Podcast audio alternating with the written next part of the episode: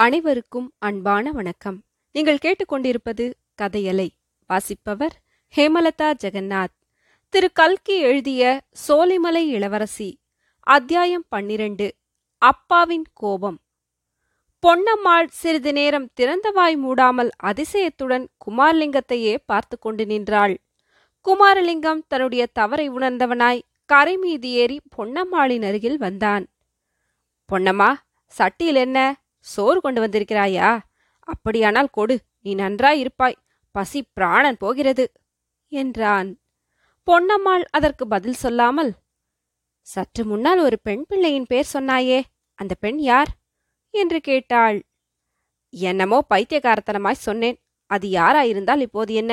அந்த சட்டியை இப்படி கொடு நான் சாப்பிட வேண்டும். முடியாது நீ நிஜத்தை சொன்னால்தான் கொடுப்பேன். இல்லாவிட்டால் இதை திரும்ப கொண்டு போய் விடுவேன் என்ன சொல்ல வேண்டும் என்கிறாய்? ஏதோ ஒரு பேர் சொன்னாயே அதுதான். மாணிக்கவல்லி என்று சொன்னேன். அவள் யார்? அப்படி ஒருத்தியை ஊரிலே விட்டுவிட்டு வந்திருக்கிறாயா? உனக்கு கல்யாணம் ஆகிவிட்டதா? இல்லை பொன்னம்மா இல்லை. கல்யாணம் என்ற பேச்சையே நான் காதில் போட்டுக்கொள்வதில்லை சுவாமி விவேகானந்தர் என்று கேள்விப்பட்டிருக்கிறாயா?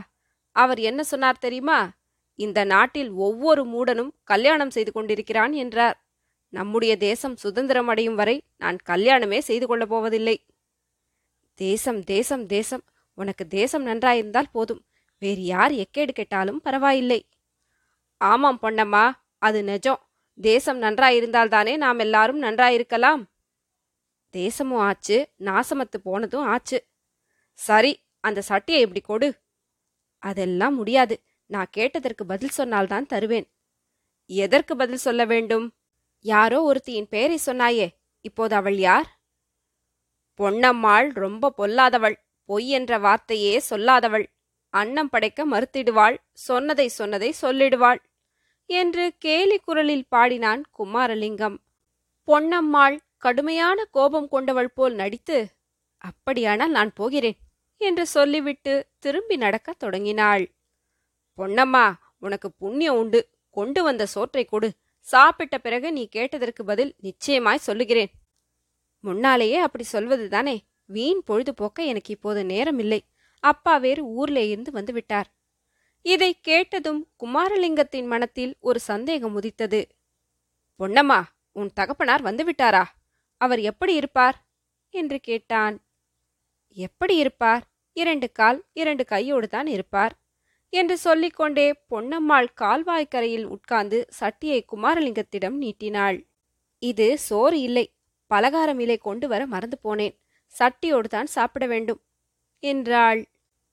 ஆகட்டும் இந்த மட்டும் ஏதோ கொண்டு வந்தாயே அதுவே பெரிய காரியம் என்று சொல்லி குமாரலிங்கம் சட்டியை கையில் வாங்கிக் கொண்டு அதிலே இருந்த பலகாரத்தை சாப்பிட ஆரம்பித்தான்.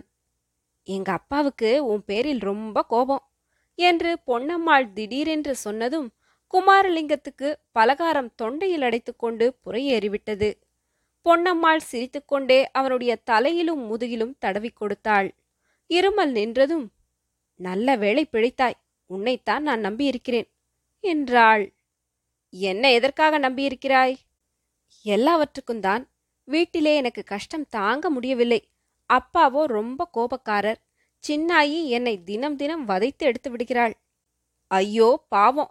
ஆனா உன் அப்பாவுக்கு என் பேரில் கோபம் என்கிறாயே. அது ஏன்? என்னை அவருக்கு தெரியவே தெரியாதே. எப்படியோ அவருக்கு உன்னை தெரிந்திருக்கிறது. நேற்று ராத்திரி உன் பெயரை சொல்லி திட்டினார். இது என்ன கூத்து? என்ன எதற்காக திட்டினார்? ஏற்கனவே அவருக்கு காங்கிரஸ்காரன் என்றாலே ஆகாது. கதர்கட்டிய காவாலி பயல்கள் என்று அடிக்கடி திட்டுவார். நேற்று ராத்திரி பேச்சு வாக்கில் அதன் காரணத்தை விசாரித்தேன். எங்க அப்பா நில ஒத்தியின் பேரில் நிறைய பணம் கடன் கொடுத்திருந்தார். காங்கிரஸ் கவர்மெண்ட் நடந்தபோது கடன் வாங்கியவர்கள் கடனை திருப்பிக் கொடுக்க வேண்டியதில்லை என்று சட்டம் செய்துவிட்டார்களாமே அதனால் அப்பாவுக்கு ரொம்ப பணம் நஷ்டம். ஆமா விவசாய கடன் சட்டம் என்று ஒரு சட்டம் வந்திருக்கிறது. அதனால் கடன் வாங்கியிருந்த எத்தனையோ விவசாயிகளுக்கு நன்மை ஏற்பட்டது. உன் தகப்பனாருக்கு மட்டும் நஷ்டம் போலிருக்கிறது. அது மட்டும் இல்லை காங்கிரஸ்காரனுக்காக கள்ளு சாராய கடையெல்லாம் மூடணும் என்கிறார்களாமே. ஆமா அது ஜனங்களுக்கு நல்லதுதானே.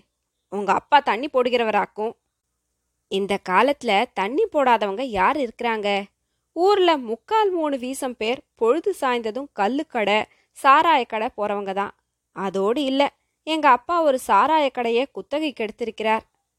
ஓஹோ அப்படியானால் சரிதான். கோபத்துக்கு காரணம் இருக்கிறது. ஆனா என் பேரில் அவருக்கு தனிப்பட்ட முறையில் எதற்காக கோபம்? நான் என்ன செய்தேன்? கேட்டை மூட்டை செவ்வாய்க்கிழமை எல்லாம் சேர்ந்து கொண்டது போல ஆகியிருக்கிறது. கோர்ட்டிலே அவர் தாவா போட்டிருந்தாராம். ஜனங்க கோட்டை தீ வைத்து கொளுத்து விட்டார்களாம். அதனால அவருடைய பத்திரம் ஏதோ எரிந்து போய்விட்டதாம். உன்னால உன்னுடைய பிரசங்கத்தை கேட்டதனால தான் ஜனங்க அப்படி வெறி பிடித்து கோட்டை கொளுத்துனாங்க என்று சொல்லிவிட்டு உன்னை திட்டு திட்டு என்று திட்டினார். ஆனா நீ இங்க இருக்கிறது அவருக்கு தெரியாது. அவர் கையில மட்டும் நீ அகப்பட்டால் உன் முதுகுத்தோலை உரித்துவிடப் போவதாக அவர் கத்தின போது எனக்கு ரொம்ப பயமாயிருந்தது.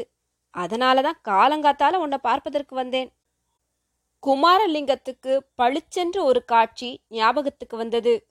அன்று காலையில் அந்த பக்கம் போன கடுகடுப்பான முகத்தை கனவிலே சோலைமலை அரண்மனையிலே மட்டுமல்ல வேறு ஓர் இடத்திலும் அவன் பார்த்ததுண்டு.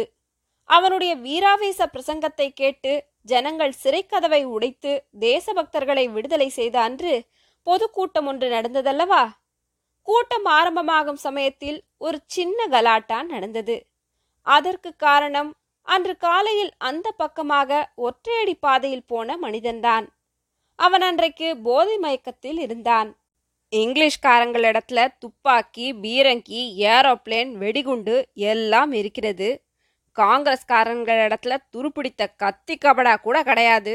சவரம் பண்ணுகிற கத்தி கூட ஒரு பயக்கெட்டையும் இல்லை.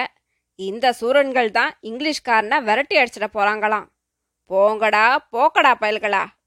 என்று இந்த மாதிரி அவன் இறைந்து கத்தினான். பக்கத்தில் இருந்தவர்கள் அவனிடம் சண்டைக்கு போனார்கள். தொண்டர்கள் சண்டையை விலக்கி சமாதானம் செய்து அவனை கூட்டத்திலிருந்து வெளியேற்றினார்கள். இவ்வளவும் ஒரு நிமிஷத்துக்குள் குமாரலிங்கத்துக்கு ஞாபகம் வந்தது. தொடரும்.